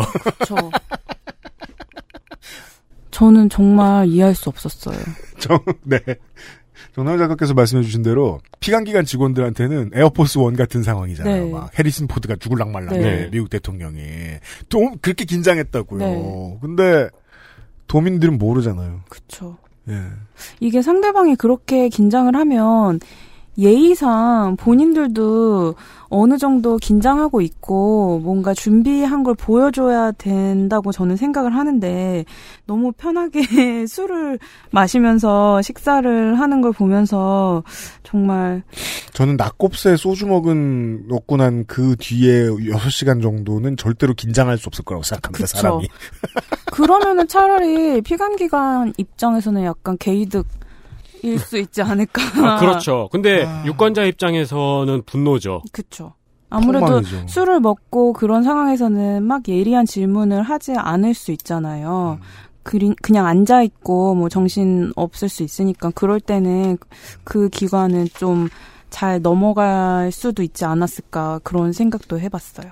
한국은 중앙 언론도 정말 필요한 게 뭔지를 중계를 못 해주는데 능력이 안 되는 건지 그걸 안 보여주고 싶은 건지 지방 언론이 거의 뭐 분쇄되어 있는 문화이기 때문에 우리나라는 네. 지방의 방송도 잘 안 봐요. 저는 도시를 여행 다니면 그곳에 서울말로 해보죠. 그곳에 에스비에스부터 봐요. 음. 음. 거기 뉴스가 재밌거든. 음, 네. 근데 거기 계신 분들은 또 안 보죠. 데이터 센터를 할 때마다 지방, 전국의 지방지를 사사치 훑잖아요. 네. 그러면서, 아, 이런 거는 지방지에서밖에 말을 못 하는 거구나. 지방지가 음. 확실히 필요하구나라고 말을 하면서도, 음. 사실 데이터 센터를 지나면 또 찾아보기 힘들고. 그리고 검색도 잘 안 돼요. 네. 검색했을 때도 상위에 떠있는 게 아니라서. 맞아요. 네. 근데 지방지가 유심히 보고 있으면 되게 재밌거든요. 맞아요. 이, 이 지방지는 저 의원과 연관관계가 있구나. 이런 거 알 수 있고. 네. 예, 이 지방지는 여기 편을 듣고, 이 지방지는 여기 편을 듣는구나. 네. 그 한국 사람들은 난 이사 갈 거라는 생각을 다들 하고 있는 것인지 음. 우리 지역에서 일어나는 일들을 가지고 만드는 미디어 같은 게 중요하다는 사실을 아무도 모르죠. 그러게요. 그게 되면 의원들도 좀 들이럴 것 같은데. 네, 좀 더 관심을 갖고 지켜보는 눈이 많아야 되겠다는 생각을 했어요. 행정감사는 특히 그런 것 같습니다. 그렇죠. 그 시간에 뭐 요즘은 카메라 성능 얼마나 좋습니까? 기자 몇 명이 대포 들고 있다가 국외연수에게 문자 주고받는 거 보면 조리 돌릴 수 있잖아요. 그렇죠. 조리 돌리는 거 얼마나 좋아요, 한국 사람들이. 네. 밥 먹는 건 따라가서 봐야 되는 건가요? 아니, 그 식당 밖에서 찍을 수도 있고 오. 기자들은 그리고 사실 의원들 밥에, 밥 먹고 있으면 들어갈 수 있죠. 음. 그리고 낙곱새집에 소주 킵해놨으면 분명히 이름이 붙어있을 수 있기 때문에 근데 이름은 아무튼 취재가 목걸이가 걸려있단 말이에요. 의회 이렇게 되거나 만약에 그 사람 민주당이었으면 노란 리본이 걸릴 거라. 아니, 근데 그 나중에 다시 가서 나 그때 키핑해놓은 소주 찾는다고 말할 때 뭐라고 말할까요? 너무 부끄러울 것 같은데, 아, 저 누구 의원인데 저번에 소주 네 병 키핑해놓은 거 주세요. 뭐 이렇게 얘기를 해야 되잖아요. 딱 앉아가지고, 마스터. 그때 그걸로. 낙곱새와 그때 그걸로. 좀 그것도 너무 웃겼어요. 그, 개별 의원들이 무슨, 저, 모두 발언하고 연설하고 이럴 일은 없잖아요. 개별 의원들은 하지 않죠. 네. 위원장이 하죠. 아, 그래요? 네. 그러면은, 저, 저, 저, 대통령 시정연, 시정연설 베낀 사람은 위원장이에요? 아니에요. 그거는 다른 분이었는데, 네. 본인이 어떤 강연을 할 일이 있다고, 그거를 준비를 해가면서. 야, 오리지널이 아무것도 없구만. 어, 뭐, 뭐, 무슨 얘기예요? 아, 이 대통령, 문재인 대통령 시정연설 참고하게 출력 좀 해달라는 의원이 있었어요. 네. 그래서 저는 뭐 좋은 거 베끼는 거는 되게 바람직한 태도라고 생각을 해서, 네. 또 음. 기꺼이 찾아서 아니, 근데 실력을 그걸 해서. 그대로 베껴가지고 읽은 거예요? 그렇진 않은 것 같은데 음. 거기에 나오는 어떤 내용들이 본인이 되게 마음에 들었나 봐요. 음. 또 반응이 음. 좋기도 했고 음. 그래서 그거를 이제 참고하려고 음. 뭐 어떤 자료를 달라 이렇게 요청하는 의원들이 있는데 네. 이런 거는 정말 기꺼이 해줄 수 있는 그래요. 네. 음. 그 상당수가 그 위에서 내려오는 내용들을 교시처럼 받아들이는 게 저, 적응이 적응이 돼 있는 시의원이나 도의원들이 꽤 있어요. 그래서 네. 이제 선거 때 우리 집에 날라오는 공보를 보면 당에서 내준 광고 문구 말고도 자기네 당의 대선 후보급 되는 사람 아니면 대통령이 한 유명한 말들 갖다 잘 붙여요. 문장에 음. 맞아요. 잘 녹여내요. 그리고 막 포스터도 네. 같이 찍은 사진 막 그렇죠. 합성해가지고 막 되게 같이 찍은 거 아닌데도 같이 찍은 것처럼 막 합성하는 것도 있고 막. 그 문화가 이제 박근혜 대통령 때 꽃 폈었죠. 심지어 뒤에 꽃도 있어요. 보통 박근혜 대통령이 지금 막 되게 옛날 막 머리 까맸을 때인데 지금은 머리 다 하얘진 상태에서 와 그거 아는 분 처음 만나 우리 넷 빼고 그 진짜요 지방, 지방선거 했었는데 넷 빼고 그런 것도 아 제가 아무래도 이 아르바이트를 한 이후로는 네. 선거나 정치에 아무래도 계속 관심을 갖게 되더라고요. 저기 내년 유월쯤 뭐 하세요? 모르겠습니다. 내가 하고 싶던 질문을 아무튼 예, 어, 행정감사 때 바빠져가지고 다행히 아, 이번 시간부터는 밤 얘기만 하지 않게 되었습니다. 네. 네. 더 자세한 것들을 많이 들여다볼 수 있었습니다. 물론 다 답답했습니다. 그리고 간곡히 간곡히 말씀드리건데 에... 저는 이제 이렇게 생각해요. 우리도 이 환경에서 도의원이 되면 이렇게 굴 가능성이 칠, 팔십 퍼센트는 되지 않을까 음. 음, 네. 라는 생각이 들어요. 다 떠받들어주고 내가 가는 순간 피감기관 대상이 되는 모든 이제 곳에 이제 직원들 뭐 그 경기관장부터 다 조아리고 어디 가서 완장질하기 되게 쉬워. 그 공무원들은 뭐 시키면 다 해줘. 네. 아무 군소리도 안 하고 빨리 시키 그냥 해주고 치워버리려고. 그리고 내가 무슨 짓을 해도 아무도 제지도 안 해. 눈빛만 줘. 그럼 그 눈빛도 안 보이죠. 그럼요. 사람이 예의 바르다는 건 원래 그렇다는 게 아니라 꾸준한 교육을 받아온 결과란 뜻이잖아요. 음, 네.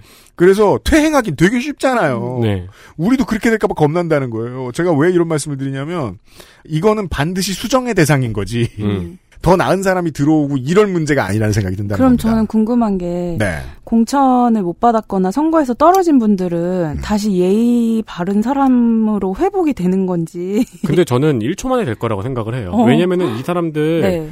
국회의원하고 술 마셔봐요. 음. 국회의원하고 밥 먹고 공천기간 대회 보면 이렇게. 아, 그럼 분노 조절 장애가 바로 치료, 치료되죠. 예, 네, 그리고 분명히 본인 직업도 있을 거고, 예, 네. 네, 도의원들은 특히, 그 지방의원들은 특히 본인 직업들이 따로 있는 네, 경우가 많죠. 사업하시는 분들이 네. 네, 많죠. 많으시더라고요. 거기서 이렇게 하면 바로 망했죠. 음. 네. 그러니까 맞아요. 장소에 따라서 그냥 달라진 것 뿐인 음. 거죠. 저 말고도 되게 많은 청취자분들이 같은 생각하고 계실 것 같아요. 왜 그 위치에 따라서 갑자기 확 상스러워졌다가 네. 갑자기 다시 확 친절해지는 사람 있잖아요. 음. 그 사회생활에서 쉬다 보면 만나 배우잖아요. 그런 분들 떠오르실 것 같아. 그런 사람을 조심해야 돼요. 가까이, 가까이 하면 안 됩니다. 어디서나 한결같은 사람이 되어야 해요. 도의원이 그렇지 않게 해주기 위해서는 더 많은 눈이 필요하겠다. 아 근데 그럴 것 같아요. 제가 만약에 됐다고 쳐봅시다. 일단 첫 달 정도는 의원들 따라다니면서 밥을 먹겠죠. 재선 의원들 하는 것처럼 이제 눈치를 봐야 되니까 나도. 그렇죠. 어, 지방 의원은 뭘 하는 거지? 재선 의원이 밥 먹게 하면 같이 가서 밥 먹어보고 음. 얘기도 듣고 지난 회기 때 뭐가 있었다. 얘기도 듣고 어쩌고 하다 보니까 한 달쯤 지나서 내가 약간 이, 이게 이상한데라는 생각이 들었어요. 음. 옆에 의원한테 이건 문제지 않습니까? 라고 말하기까지는 좀 어려워. 그래서 혼자 구내식당에서 밥을 먹기 시작했어요. 그럼 욕먹죠. 그렇죠. 그리고 다른 의원과 맞아요. 어떤 협조가 안 되겠죠. 맞아요. 야, 쟤, 저, 구내식당 가는 애야. 네. 응. 뭐야, 혼자 백조야, 뭐야. 이런 응. 소리 듣겠죠. 응. 존댓말 쓴대. 응. 그리고 이제, 생각을 해봐요. 여기 있는 유피디님이 있고, 제가 초선이 있어요. 막, 야, 너 막내, 막 그랬는데, 제가 엄청 존댓말을 써봐요. 그러면 여기는 유피디님이 꼬락서니가 이상해지는 건 그쵸. 본인이 가장 잘 알거든요. 그쵸. 그래서 우리가 이제 듣기 모한, 우리가 말할 때도 기, 기분이 이상한 말이 나오게 되죠. 너 왜 나 나쁜 사람 만들어? 그렇죠.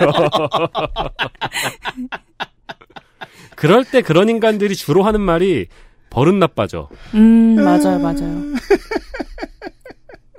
첫 시간에 드렸던 말씀 그대로입니다. 육아와 같습니다. 네. 네. 국민들의 세심한 육아가 필요한 정치의 장에 대한 이야기입니다. 네. 이십 일까지 왔습니다. 아, 끝으로 이런 얘기를 하고 싶어요. 음, 어떤 기사를 읽어드리죠. 주문을 받으면 한방 육수와 고기 육수에 오리나 토종닭을 넣고 부추, 대파, 대추와 함께 능이버섯을 올리고 끓인다. 오래 삶은 고기는 한없이 부드럽다. 흐물흐물해 입에 넣자마자 사라진다. 국물을 흠뻑 빨아들인 고기 맛은 담백하면서 간이 적당하다. 함께 나온 오리엔탈 드레싱 샐러드나 겉절이, 석박지, 피클을 곁들이면 더 개운하다. 특히 동치미처럼 담근 중부지방 스타일의 나박김치는 시원한 맛이, 맛이 일품인데 아주 푸짐하게 나온다. 아, 모 기자의 어떤 그 능이백숙집 리뷰입니다. 네. 네. 지방의 일주 이야기 들으시면서 배고플 때 많으시죠? 네. 자기 돈으로 능이백숙 사드시고요. 정나영 작가는 다음 주에 다시 만나겠습니다. 감사합니다. 수고하셨습니다. 엑스에스에프엠입니다.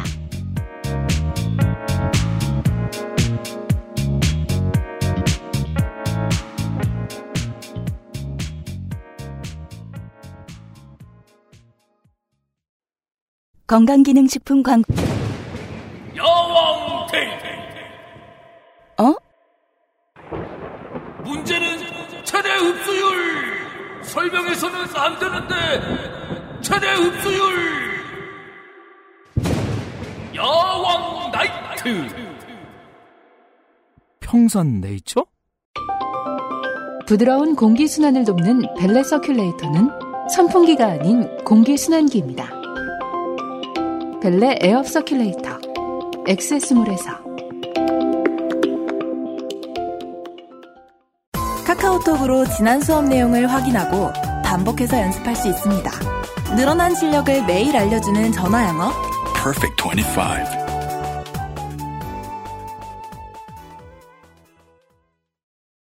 그러고 보니까 최근에 저 운전면허 학원에서 재미있는 얘기를 들었는데 뭔데요? 그 안양시에서 운전면허 학원 강사분이 비보가 너무 많았다, 이 동네는. 비보호. 네. 네. 그래가지고 이걸 민원으로 바꿨다. 저는 또 교통사고 때문에, 교통사고 때문에 비보가 너무 많이 들렸다는 거예요. 아, 네. 비보호가 너무 많아가서, 네. 이 운전면허 학원에서 이거를 민원을 넣어서 바꿨다는 거예요. 오. 코스에서. 네. 이렇게 들으면서 재밌었던 게, 와, 면허 학원에서 저렇게 해가지고 사람들 생활도 바꾸네? 그러게 말이에요. 예. 민주주의는 참 오묘합니다. 네. 어떻게 이렇게, 바, 이런 게 바뀌었을까라고 생각하면, 왜 오묘하냐면 누군가가 바꿨어요. 음. 네, 누군가가 바꿨습니다. 실제로 그 구시가지가 많은 도시는 비보호 좌회전이 되게 많아요. 그러니까요. 예. 근데 옛날에 이거 비보호해도 차도 없구만 뭔 소리야 이러고 만들어놨는데 지금은 빽빽한 도로들 많죠. 그러니까 저도 가다 보면 여기가 비보호라고 이러면서 덜덜덜덜 떨게 되더라고요. 이런 걸 바꿔주어야 하는 것이 시의회와 도의회 의원들입니다. 이들을 만나고 왔고요. 아스트랄 뉴스 기록실 뉴스 아카이브.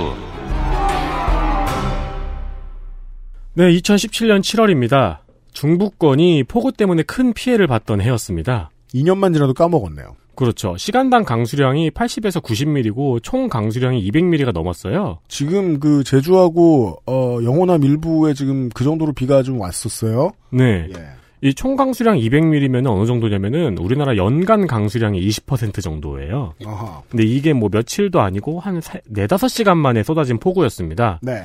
어, 다행히 최악의 폭우로 피해가 발생을 했죠. 네. 이 최악의 폭우가 쏟아진 건 십육 일.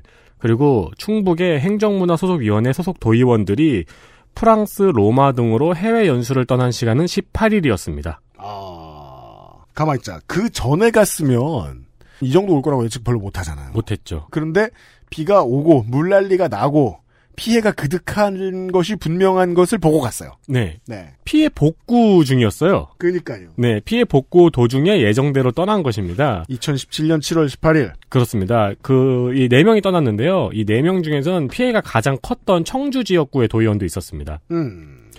위원회 소속은 여섯 명이었습니다. 네. 민주당 연철음 의원은 안 간다고 밝혔고요. 충북도의회죠. 네. 어, 남은 다섯 명은 심지어 출발하기 전에 수해가 났는데 출발할까 말까 논쟁을 벌였습니다. 하... 연수주의자 논집. 일. 연수가 꼭 필요한 이유. 이 논쟁을 벌이다가 네. 다수결로 결정하기로 했어요. 다섯 명이서. 네. 그래서 삼 대 이. 음. 어, 결국 오 인의 파티가 가기로 결정을 했습니다. 아, 진 두 명은 가서 좋아요 또. 마음을 알아. 어, 그러나 원래는 간다고 의견을 냈던 한국당의 이원구 의원이 출발 당일에 갑자기 꼬리뼈, 꼬리뼈 통증으로 안 가겠다고 했어요. 아, 부상, 불운. 네, 이 사람은 가겠다고 표를 냈던 세 명 중에 한 명이거든요. 네. 그래서 인천공항에서 다른 네 명의 의원을 배웅했대요. 그러니까 수해복구 현장 안 가 있고. 네. 그, 배웅하고 네 명의 파티가 출발을 합니다. 네. 그 중에 두 명은 한국당 박봉순 의원과 민주당의 최병은 의원이었습니다. 네. 이 둘은 논란이 일자마자 바로 귀국했어요. 이제 파티가 둘밖에 안 남았어요. 사실 두 명은 파티라고 할 수 없어요. 그렇죠. 근데 이 귀국한 사람들도 이제 거의 도착하자마자 귀국했다고 하더라고요. 아, 네. 네, 왜냐면 비행기 안에서 도의회가 계속 빨리 오라고 뭐 하는 거냐고. 그렇겠죠. 네. 도착하자마자 귀국을 했는데 귀국해서 이제 사과를 했죠, 바로. 그러니까 위원회 동료 의원들도 문자를 보내면서 그런 생각을 했을 거예요. 그런 얘기를 했을 거예요. 야, 우리 다 같이 죽는다고 이거. 음, 음. 큰일 난다고. 근데 이제 도착해서 사과를 한 것도 좀 웃긴데 음. 이영구 의원이 그 꼬리뼈 통증이요. 네. 이영구 의원이 처음부터 반대했으면 이 대 삼으로 안 가는 거였는데 네. 간다고 했다가 혼자 빠져가지고 일이 꼬였다. 아, 아니요. 인간사에서 이런 사람 흔히 만나잖아요. 그때 왜 나 안 말렸냐고. 그 얘기네요. 네. 그런 원망을 했습니다. 네. 그 남은 두 명의 의원이 지금 유럽에 있어요. 그렇죠. 선진 문물을 마음껏 경험했어요. 네. 박한범, 김학철 의원입니다. 네. 이십이 일에 귀국했습니다. 음. 어, 이 이틀 동안 김학철 의원은 여기서 돌아가면 돈만 날리고 욕은 욕대로 먹으니까 일정을 충실히 마치고 가겠다고 주장했던 것으로 알려졌습니다. 아, 이렇게 주장하는 사람들을 우리는 살다가 더러 알죠. 야, 일단 먹어. 이왕 온 거, 또 이왕 욕 먹은 거. 야, 걸렸어, 어차피. 네. 그리고 그 와중에 케이비에스와의 전화 인터뷰에서 그 유명했던 레밍 발언이 나옵니다. 그렇죠. 그 레밍 발언이 이제 크게 뉴스가 됐죠. 네, 네. 지난 육 회 그 기수에서 전국의 지방의회에서 가장 유명한 인물이 됐죠. 이후에 사과한답시고 페이스북에 장문의 글을 올렸는데 여기에도 뭐 늑대의 우두머리라든가 레밍 발언에 분노했다면 레밍이 되지 말라는 말을 하는 등 어, 이상한 말들을 하다가 급기야는 폭우를 제가 일으킨 것도 아닌데 언론이 우파 정치인을 죽이려고 한다는 발언까지 합니다. 네. 처분은 어떻게 되었을까요? 일단 민주당의 최병은 의원은 의원직을 사퇴했습니다. 음. 그리고 나머지 세 명은 임기 끝까지 도비를 타먹었습니다. 네, 물론 뭐 그 뒤에 좋은 조례를 뭐 많이 만들었을지는 알지 못합니다. 네, 그랬을 네. 수도 있고요. 네. 네. 그리고 이천십팔 지방선거 이 네 명은 모두 출마 의사를 비칩니다. 그랬군요. 네, 그중에서 의원직을 사퇴했던 민주당 최병은 의원은 어, 체급을 올려서 음성 군수에 출마하려고 했어요. 그런데 유권자한테 상품권을 돌린 게 걸려가지고 구속. 그러니까요. 저 저기 그 뭐냐 선관위 일 잘한다니까. 네. 네. 요게 밝혀지기 하루 전에 출마를 포기했습니다. 구속은 됐어요. 그래도. 그리고 한국당의 박봉순, 박한범 의원은 한국당에서 복당을 승인해줬습니다. 음. 원래 제명했었거든요. 네. 그리고 출마했다가 낙선을 했고요. 네. 기막체련은 나간다 안 나간다 말이 많았어요. 그래서 언론에서도 기막체련을 가장 이제 주요 달았는데 네. 그때 그 도의원 나간다 이러면서. 그렇죠. 근데 결국엔 출마를 포기했습니다. 네. 그러면서 이천이십 년 큰 선거에 도전해보겠다는 의미심장한 말을 남기기도 했습니다. 이천이십 년의 큰 선거는 국회의원 선거죠. 총선입니다. 네. 어, 따라서 지금, 그리고 또 청주 지역구가 새로 갈렸잖아요. 지난번에. 네. 세종이 되면서. 어, 지역구도 늘었거든요. 물론 지역위원장들은 다 있는데, 음. 어, 밀어 넣어 보겠군요, 이 양반이. 이 사람은 청주가 아닐 거예요. 그래요? 네. 어, 아니면 뭐 자기 지역구에서 아무튼 공천 신청하겠죠. 네. 이름을 볼 수 있겠네요. 어, 근데 그, 이 이후에 그, 당시 대한애국당 집회에 자주 나갔거든요. 아, 지금 그, 제가, 저하고 윤세민, 그러니까 우리 방송이 대한애국당 참 좋아하잖아요. 네. 대한애국당에 대해서 그때 윤세민 잠깐 얘기했나? 저희가 제대로 얘기 안 한 것이 하나 있어요. 어, 만약에 정개특위가 우리 예측대로 굴러가서 음. 정의당이 원하는 그리고 민주당이 밀어붙인 이 원안대로 간다. 그러면 에, 저희가 예측을 얘기를 해드린 적이 있죠. 그 녹색당과 공화, 뭔 공화당? 우리공화당. 우리공화당은 무조건 원내로 들어온다. 그렇죠. 게다가 비례 숫자가 단수로 끝나지 않을 것이다. 네. 그 가능성을 보고 지금 공화당으로 들어간 공화당으로 넘어간 의원이 있죠. 지금 현역 네. 의원이 네. 이 호가 나왔죠. 어, 거기에 줄댈 사람들도 꽤 있죠. 네. 네. 그 애국당 집회에서 언젠가 조원진 의원과 함께할 날이 있을 거라 뭐 이런 이야기를 했었거든요. 네. 내년에 뵐 수도 있을 것 같습니다. 이천십칠 년 칠월 셋째 주에 이런 일이 있었군요. 다음 보시죠. 다음은 좀 뒤로 더 갑니다. 이천일 년입니다. 십구 년 전이네요. 네, 칠월 이십일 헌법재판소에서 당시 비례대표제의 의석 배분 방식과 기탁금 관련 조항이 직접 평등선거의 위, 원칙에 위배된다면서 위헌 결정을 내렸습니다. 네. 우리 방송에선 삼백구 비회에서 아저씨가 한번 자세히 설명드린 적이 있습니다. 음흠. 다시 한번 간단히 설명을 드리면은 기존의 방식은 일 인 일 표였어요. 네. A당의 후보를 찍으면 자연히 비례대표 선거에서도 A당의 표를 던지는 것으로 간주. 음흠. 나는 비례대표한테 투표한 적도 없는데 큰 정당의 앞줄에 선 사람들은 무조건 당선되는 방식이었죠. 그럼요. 그리고 무소속이나 다섯 석 이하의 의석을 차지한 정당의 표는 사표가 되었습니다. 네. 헌법재판소에서는 이 방식이 절반의 투표권을 박탈하고 있다고 결정을 했습니다. 음흠. 그리고 위헌 판결을 내렸죠. 네. 그 결과 일 인 이 표인 지금의 선거 방식이 도입이 됐습니다. 그래서 이 어르신들이 아직도 저 총선하고 지선할 때 저 찍을 때가 너무 많다고 하시는 말씀을 하시는 거예요. 네. 그 전보다 복잡해졌으니까. 또 당시 국회의원의 경우 기탁금이 이천만 원이었어요. 음. 그래가지고 이게 너무 높아서 피선거권을 제한하고 있다. 그 결정을 해서 기탁금을 하향했습니다. 네. 현재 국회의원의 경우 기탁금이 천오백만 원이거든요. 그리하여 십구 년이 지난 지금은 네, 그러니까 그 당시에 비하면 엄청 싼 거죠. 이십 년 전에 이천만 원이었는데. 껌값이 되었습니다. 그렇습니다. 어, 저는 첫 국회의원 투표가 일 인 이 표였거든요. 네. 근데 제가 삼 년만 빨리 태어났으면 일 인 일 표의 선거도 경험을 해봤겠죠. 그렇죠. 그리고 또 가장 큰 변화는 우리가 지난번 선거 때부터 했던 사전투표. 네. 일주일 전부터 투표할 수 있던. 이천십삼 년부터 시범 운영됐죠. 네. 어, 그러니까 투표 방식이 한 번에 정착이 돼가지고 굉장히 변하지 않을 것 같지만 우리 방송에서도 자주 이야기했듯이 앞으로도 계속 변화하고 발전할 수 있는 요소인 것 같습니다. 그렇습니다. 그래서 자꾸 이런 얘기를 하는 거예요. 그런 류의 시비가 있었어요. 저 이번 정권 들어오면서도 심지어는 그 참여정부 들어올 때도 그런 얘기 많이 했었어요. 이동통신사 건들지 마라. 음. 경제지에서. 아니 요금제 자유를 왜 박탈하려고 그러냐. 요금제 만드는 자유를. 네. 소비자가 알기 쉽게 설명도 길게 해주고 음. 되게 많은 상품들 준비해놨다. 공정거래위는 보통 이렇게 얘기하죠. 다 기업한다. 네. 몇 가지는 줄이고 몇 가지는 없애라. 음. 이 얘기는 뭡니까? 국민의 선택권을 합리적으로 만들어주는 일이 국가의 책임이라는 얘기예요. 네. 그래서 역설적으로 국가가 만드는 일은 쉬워야 돼요. 국가에서 한전에서 전기를 공급하는데 전기 상품이 엄청 다양하게 있다고 생각해보세요. 일본처럼. 그러면 진짜 삶이 피곤해지죠, 또. 헬 쩔어요. 맞아요. 투표권도 그렇게 보셔야 된다는 겁니다. 당신은 찍으면 됩니다. 네. 당신은 마음에 드는 것을 찍으면 됩니다. 당리당리하게 따라서 같이 고민해 주실 필요 없어요. 아, 근데 진짜 전기상품, 수도상품 이런 거 있으면 또 공부 엄청 해야 되잖아요. 그러니까요. 하, 그런 얘기입니다. 이천일 년에 바뀌었다. 얼마 안 된 거다. 또 바뀔 수 있는 거다. 네. 예, 예, 예. 하나 더 있군요. 이천십사 년입니다. 오 년 전이네요. 그렇습니다. 칠월 십육일 국토교통부에서 광역버스, 직행자석버스 등 버스에서의 전면적으로 입석 단속을 시행하겠다고 발표했습니다. 제가 이걸 잘 몰라요. 안 타시니까요. 제가 경기도 라이프를 별로 경험을 못 해봤고 음. 안산에 생가를 두었을 때도 지하철을 주로 이용했기 때문에.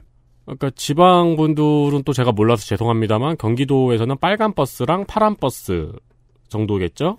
주로 경기도가 무대죠. 네. 예, 이게 문제가 됐던 건. 아니면 이제 부산이나 이런 곳도 문제가 됐더라고요. 아, 물론 뭐 경산이나 양산 뭐 이런 데도 이슈가 있을 텐데. 그러니까 정확히는 고속화도로를 달리는 버스에 대한 입석 금지입니다. 네. 지금도 고속화도로에 버스에 들어가면 그 기사님이 방송하시거든요. 고속도로 들어가니까 안전벨트 매시라고. 네. 어, 사실 이건 원래부터 금지가 되어 있었습니다. 음. 그러나 출퇴근 시간에 이 버스들의 입석을 금지하면은 승객들을 감당할 수가 없는 거죠. 그때 이런저런 소리가 나오고 볼멘 소리 위주로 취재하는 현장 취재 있죠? 네. 방금 바뀐 제도는 정착되지 않아라고 말하는 듯 비웃는 듯 보이는 그런 취재. 네. 보통 막내 기자들 내보내서 시키는 그런 취재들이 줄을 이었던 기억이 나요. 어, 그렇기 때문에 사실 원래 금지였는데 누구도 제지하지 못했던 거를 국토교통부에서 이제부터 단속하겠다고 밝힌 거였습니다. 음. 네, 버스 출입문 쪽에 끼어서 타본 분들은 아실 거예요. 이 피님도 아마 그 고등학교 때는 타셨을 거예요. 어, 그렇죠. 뭐 대학 다닐 때 계속 탔고 직장 다닐 때 계속 탔어요. 네네. 네. 그 상황이 위험하다는 거는 탄 사람이 제일 잘 알죠. 그게 또 정말 고속화도로를 지나갈 때의 그 느낌은 더 무섭죠. 그렇죠. 음. 거기서 사고 나면 앞자리에 서 있던 승객들은 다 튀어나가는 거잖아요. 그렇죠. 저는 딱 딱 한 번 그 지난 경험을 해봤던 기억이 나요. 무슨 무슨 되게 낮은 스파이더류의 어떤 스포츠카가 네. 버스 앞에서 칼치기를 아. 해가지고 잠깐 그 브레이크를 좀 세게 밟으셨던 거예요, 기사님이. 네. 네. 그래서 제 앞에 아저씨가 한번 제껴줬던 걸 봤던 기억이 나요. 어... 잡을 틈도 없어요. 그렇죠. 제가 저, 저, 저, 저를 접고 있기도 바쁘니까. 네. 네. 아, 그리고 그쪽에 사람이 몰려있으면은, 기사는, 기사님은 또 오른쪽 사이드미러를 못 보잖아요. 네. 그게 또 위험한 거죠. 네. 네. 어, 이러저러한 이유로 단속을 실시하겠다고 나섰는데, 결과는 실패였습니다. 특히 신도시들이 심각을 했는데, 사시는 분들은 당장 출근길이 막히는 상황이 된 거죠. 네. 매일 아침 타던 출근버스가 그냥 지나가 버리니까요. 음. 어, 결국 한 달 만에 이 방침을 철회했습니다. 네. 그리고 그 이후에 등장한 것이 우리가 요즘 보는 뒷문을 막아버리고 거기에 좌석을 놓은 버스. 그렇죠. 네, 중문 폐쇄라고 하죠. 네. 그리고 최근에 보이는 이 층 버스입니다. 네, 점점 늘고 있죠, 이 층 버스는. 네, 저도 한두 번 타봤거든요. 네. 근데 그 이 층 맨 앞자리 있잖아요. 네.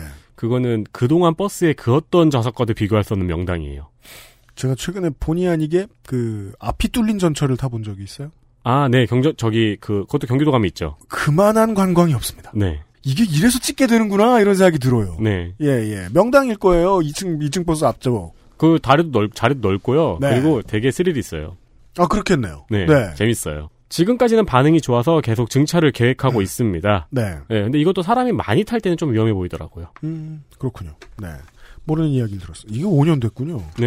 예, 예, 예, 예. 이거, 이게, 그, 경기도의회에서, 그, 당시가 남경필 지사 있을 텐데요. 음. 어, 얘기가 왜 많이 나왔냐면, 남경필 지사와, 남경필 지사가 서울시에 왜 대립각을 자꾸 세우려고 했냐면, 이렇게 해서 받는 피해를 경기도가 다 부담해야 되느냐라는 음. 이야기를 경기도지사 입장에서는 할 수, 민선 경기도지사 입장에서는 할 수밖에 없었던 상황이었던 거죠. 네.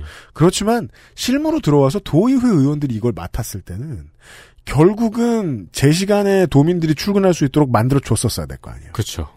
그러면 버스 회사에 또 돈이 투, 투입되고 음. 버스에 돈이 투입되고 했었어야 했을 겁니다. 네. 네. 아, 저희가 자꾸 토요일에는 그 지방의회 얘기하니까 이런 얘기를 하는 건데요. 예, 지방의회 위주로 얘기를 하는 건데요. 아, 이 실무는 결국 그 도의회가 바꾼다. 네. 라는 얘기입니다. 근데 보수지에서 이 층 버스를 왜 이렇게 싫어할까요? 그러니까 그거 웃겨 죽겠어. 어, 엄청 까요. 아니, 합법적으로 많은 사람들을 실어나르는 버스가 생겼어. 네. 경기도에서 서울, 뭐 경상남도에서 부산 이렇게 뭐 출퇴근하시는 분들 입장에서는 얼마나 좋아졌을 거예요. 그러니까요. 예, 당연합니다, 당연합니다. 아, 대전에서 세종도 왔다 갔다 하고 있을지도 모르겠네요, 이 층 버스가. 음, 그러네요. 네. 네. 아, 그것을 도의회들이 확대해 줘야 된다라는 얘기네요. 윤세민 에디터였습니다. 네, 감사합니다.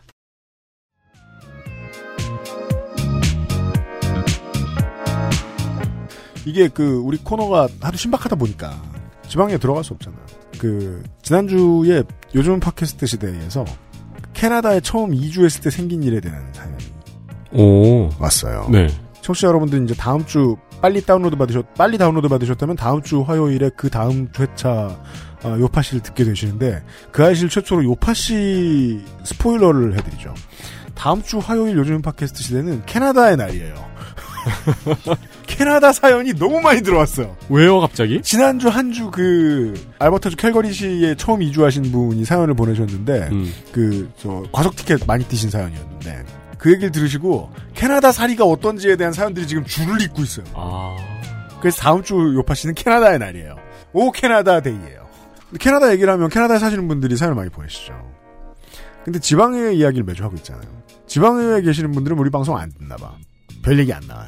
지방의회 사연. 네. 네, 네. 이게 참 신비스러운 곳인가 봐요. 음... 몇 안 되는 의원과 시달리는 소수의 공무원으로 이루어져 있잖아요. 네.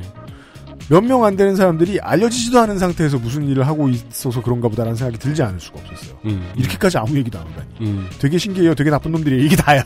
그건 우리의 소감이잖아요, 그건. 그렇죠, 그렇죠. 아, 우리도 아무것도 몰랐으니까. 그렇죠. 예.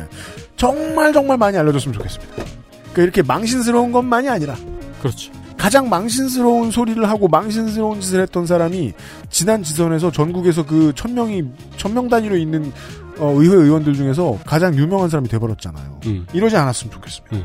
잘해서 칭송받는 의회 의원들, 지방의회 의원들 많이 나왔으면 좋겠습니다. 그 시작 신호라고 봐주시면 좋겠습니다. 이번 시리즈는 말이죠. 네. 다음 주에도 어김없이 찾아뵙겠습니다. 아직 열흘이 더 남았거든요. 윤세민 에디터하고 유성균 피디였습니다. 이번 주에도 들어주셔서 감사합니다. 그것은 알기 싫다. 삼백이십칠회 마무리합니다. 안녕히 계세요. 안녕히 계십시오. 엑스에스에프엠입니다. I, D, W, K